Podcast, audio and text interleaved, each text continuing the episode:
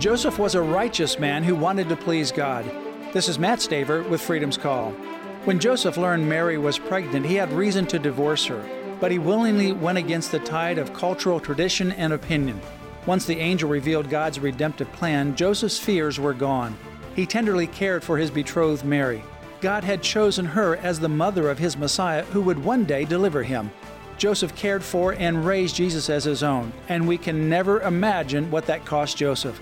When danger threatened because of Herod's jealous insecurities, Joseph dropped everything and relocated the family to Egypt until it was safe to return home. In today's culture, there are many voices of influence, but the Holy Spirit will always give you the grace to follow God's plan for your life. Always trust His voice and never waver. And stay informed at Liberty Council's website, l c dot org forward slash Christmas. That's forward slash Christmas.